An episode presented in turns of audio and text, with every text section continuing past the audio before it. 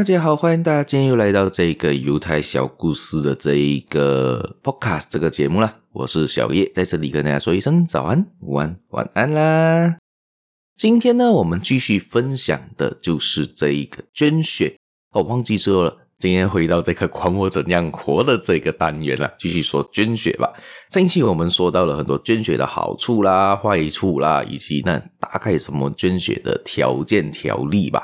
大家因国而异，就是每一个国家可能都会不一样，但是大同小异，会在一些情况上的条件还是一样的。大家有兴趣的话呢，可以试着看去捐血啦。今天我继续分享的也是关于捐血的步骤，在马来西亚我们捐血的步骤有哪些吧。好，我们说回上个星期的这个捐血的这个活动啊。我们说到了吗？捐血可以去到大医院捐啊，可以去到一些活动场合去捐血啦。除此之外呢，捐血的条件就好像你要超过十八岁以上，你的体重要是十五公斤以上，你的那个红血素要超过十二点五的指数以上，还有等等等等的其他条例，好像你不能有生病啦，不能有纹身啊，不能有来孕期呀，不能有经期啊，啊等等等等这些，我们上一期提过了，大家有兴趣的话可以听回之前上一期的节目啦。而且上一期我们也提到了它的好处啦，好像可以这样提高新陈代谢啦，还有一些好像是你的头脑会更加清醒，会让你更加自信，还可以让你的效率提高啦，等等等等的好处。坏处就是好像你的身体会突然乏力啦、头晕、恶心啊，有一些人会有这些症状存在啦，大家要注意一下咯。好，接下来我们继续的分享的是捐血的步骤，在我们马来西亚呢，捐血的步骤是什么呢？第一，你会先到那个场合，也就是呢，先去做一个登记的情况，就是先拿一个表格，他会帮你填。你可以有，如果当下会是会所，多数的话都会有人帮你来填这一个资料啦。可以问一下你的那个生活情况啊，先看一下你名字啊。你住哪里啦？最后一次捐血是几时啦？你的体重有多少啦？你的那一个有没有最近有没有一些不良的嗜好啦，或者是吸毒啦，这些东西都不能捐血嘛？所以还要知道你的最近的情况，所以填在那一边。然后之后呢，填好之后，你就需要第二个柜台。所以第一个柜台只是申报你自己申报你对于最近的状况是什么，在一个表一个很简单的一个表格上面了。第二呢，就去到的是一个柜台呢，是来帮你验你的那个红血素够不够的。而在这一边呢，如果是第一次捐血跟捐过血的人有一点点的不一样啦。你第一次捐血的话呢，他就会问你：诶，你第一次捐血哈？是的，那你懂你血型是什么吗？因为很多人不懂自己的血型的。因为当你没有去捐过血、没有验过血的情况下，你你很多人是不知道自己血型是什么的。比如说，你说你是 O 型也好，你是 A 型也好，B 型也好，还是要做一个验证的情况嘛？他就会呢拿出一个针头，在这个针头分成两种，我们这边分两种，一种是拿出一根针，直接连在那个护士的手上，然后直接扎进你的可能无名指，可能你的中指，那然后之后呢，他就会拿一点你的血液，然后当他在扎之前呢，他会要做一些酒精消毒啦，这些东西还是会做的啦，肯定啦。那之后他扎进去之后呢，他那个血，他会挤到第一份的血，可能是比较不这么准的一个血液。然后在挤第二滴血的时候，他就开始收集，啊哈，就这个时候会做两个动作。第一，你第一次捐血，它就会收集两滴血，第一滴血会放进红血素机里面检测，看你的红血素够不够。这个是比较进步的做法，就用红血素机。我在更早期捐血，他们没有红血素机，他们是拿一个药水吧，然后在外面把你的血液滴下去，那个血液好像是。如果能够沉下去，然后会变成比较圆滑的话，好像就足够了。好像是这样，那个我也不确定，那个讲验呐，这可能要问一些医生朋友才比较清楚。大家如果知道的话，可以跟我说。早期也是这样做，因为后期现在是用个机器去检测，就放这个机器检测里面，它就会出来一个数值。哦，你的红血素够不够啊？你的数值有多少啊？马上就知道了。那个是现在我看到比较多的做法。之后那第二滴血呢，它就会拿进去一个表盘里面。然后就放两种不同的那化学的原料在上面，它就掺进去，把你的血液掺进去里面，看有没有是任何的变化。好像是一 一个是 test 你有没有 A，一个 test 你有没有 B 样子。然后如果是一个两个都没反应，就是 O 型；如果两个一个，比如讲 A 的有反应，就是 A 型；呃 B 的有反应就是 B 型。如果两个都有反应，就叫 AB 型。据我所知是这样啊，所以还会验血型，根据你的红血素。那个扎完这支针之后呢，他就 OK 好，这样没问题了。你的是什么型的那个血液？然后就是那个红血素够不够？够了，就可以下一个柜台了。然后这个是第一次捐血的情况。若是第二次或者以上的情况呢，捐过血的情况，有一个小簿子。啊，这个小簿子上面就写住你是什么血型了，你的名字是哪里了。这个小簿子就可以属于你一个身份认证。然后这个身份认证呢，他就不需要再验你的血型了，因为他已经知道了，他就直接验你的红血素。基本上步骤都是一样的，只是一个有验多一个血型的一个步骤罢了啦。那之后验完了红血素，觉得足够没问题了，然后就需要第三个柜台。第三个柜台是最最最重要的柜台。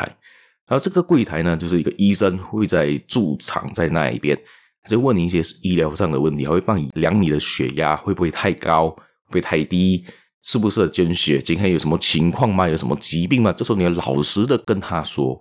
他就会做他们的这个医疗的判断，你适不适合来捐血？不要骗人家哦，这个东西非常非常的重要，你一定要据实以告，你所知道你的身体的状态要跟人家说。比如说你最近吃药几时吃的，吃的药是什么？你你的药有哪些？你要讲得非常清楚。他觉得你可以捐，他才给你捐。如果不能捐，他就 sorry，你就没办法捐血了。今天我曾经有一个朋友，也是第一次捐血，可能太紧张。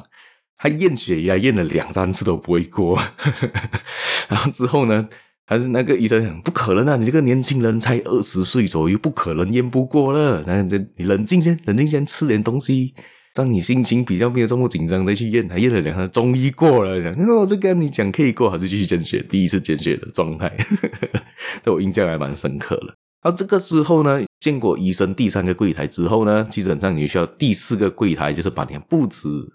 然后把你那个表单全部交给第四个呃医疗人员，那这医疗人员就把你的资料呢全部打进电脑里面去更新你的资料在那个血库吧，应该是这样做的。然后之后他就给你一些那个捐血袋啊这些东西，他其实还有切下去还有其他的那些柜台，好像五啊六，好像五还有六有六个柜台吧，应该是这样子。但是五跟六我们不需要特别过去，那些是他们医疗内部的一个处理，就好像把你的血浆弄好了之后。收藏的地方啊，收一些检验的地方。然后之后呢，我们在第四个这个柜台走完之后呢，基本上就完成了这个动作，就是前面的检测动作，我们就可以坐下来等到你的情况，就可以去坐上这个捐血仪或者捐血的这个床，开始捐血啦。好，我们说最重点的部分呢，也就是这个捐血的这个情况了。大家找到了一张椅子或者是一个床，大家就躺在上面。然后之后他就会问你，你要哪一只手？你要捐左手还是捐右手？因为你觉得那只手之后当下是你不能拿重物了，所以大家建议是用你不是你的惯右手来捐吧。然后就开始就呃那个护士就会来开始把你的一些手上去放一些那个呃血压的那个挤压带，那个压你的血压，那个把你的血管容易爆出来，容易找到你的静脉。他就在手，他就在你的手臂那边，那个呃手肘那边开始寻找你的这一个静脉，他就开始打啊，拍拍拍，看看看啊。OK，好，这个时候呢，有些人的静脉比较需要找比较久，像呃有些人的静脉比较明显，就比较容易找到了，他们当然比较开心啊。他找到了静脉之后，OK，好，他就开始帮你擦了酒精消毒了一下，然后就先打了第一支针，这个时候会有点痛。第一支针呢，这支针是属于一个类似麻醉吧，我不确定还是什么麻醉剂。但是插第二支针的时候就不会痛了。第一支针这个打下去的时候是有一点点的小痛，还有一点像麻醉剂的情况，然后把你的那个接口那一边会变得一点稍微的膨胀。然后第二支针管才是真正的这个抽血的这个针管，然后这个针管是比较大的。跟第一支针对比起来是大了，应该有两三倍吧，看到有点恐怖了哈。然后这一支就是要插进你的静脉里面的，所以呢，第一支针打完之后，它就会一下子就拿第二支针出来，然后就插进去你的静脉里面。这一次你多数人不会感觉到真正的痛了，这个就感觉有点异物插入感，有点怪怪的感觉。然后插进去之后呢，它就开始，那个你就看着血开始跑了，就开始流了，流进下面的血血包里面了。然后这一个插进去的这个动作呢，要看这个护士的经验够不够。如果这经验是老道的经验的这个护士呢，插得非常的完美，但是你不会感觉到任何疼痛感，会感觉非常的比较舒服啦。然后如果是一个比较经验不够的啦，我们说经验不够的护士呢，可能找的不准，插的不准的话，你可能要插第二针。可能左手插插一下，哎，血血插不准，然后血流两下不会流，你就要换另外一只手来捐了，这是有可能的。而且插不准的情况会是什么呢？不止你有针孔，而且你还会在那附近会有黑心的情况。这个是看你的运气好不好啦，遇到比较好，你尤其第一次捐血，都是他们会比找比较有这个经验的护士来帮你做这个动作啦，这至少不会第一次就吓到你。好，这个之后呢，第一次开始捐就插进去，血开始流了嘛。流了之后呢，我个人呢感觉当下会有两种情况，多数人会把一个小水管放在你的手上。你的捐血的样子手上，或者是一个小球，他就负责压，你就负责这样子压压压一下，压一下压一下这样子，帮你有一点助力，可以帮血流得更快一些。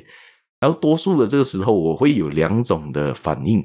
如果是当下捐血的情况是在一个很舒适的情况，是有那个冷气的情况上的话呢，我会感觉到我的手在捐血的那只手呢，末端会觉得有点冷，和脚会有一些冷。捐了一小段时间之后，会有这种感觉，会有一些小冷，而且手臂过了那一个捐血的那个口之后呢，比如插针之后的那个部分，都会有一点小麻麻的，好像有点麻痹的感觉。对我来说会有这种感觉。然后之后捐出去之后呢，这个这个整个过程也要看你的那个运动量或者当下情况好不好。如果你的运动量不错，或者是你的血流的比较快呢，可能一下子就解决了，可能十五五分钟、十分钟就捐完了，那个血浆就血包就饱了，你的四百五十 ml 就在那边了。还有第二种情况，就是在那环境比较燥热的情况上呢，我这感觉会一直流，一点手臂一样的会麻麻的，但是不会到冷，还会有一点点的，就是感觉嗯。热，然后会有点冒汗，但是不会到很热那种情况，会有一点冒汗的情况，有点可能流冷汗这样的情况。我个人的反应会是这样啦。然后你捐完血之后呢，足够之后呢，他就会开始把就会把你的那个针拔出来嘛。他之后就叫你先把那个手压紧，然后就等那个止血。他不会马上的完全止血，但是血不会流多了，就是可能压着那个针孔的部分，确保那个血不要一直流出来。这时候就靠你的血小板来补齐那个伤口了。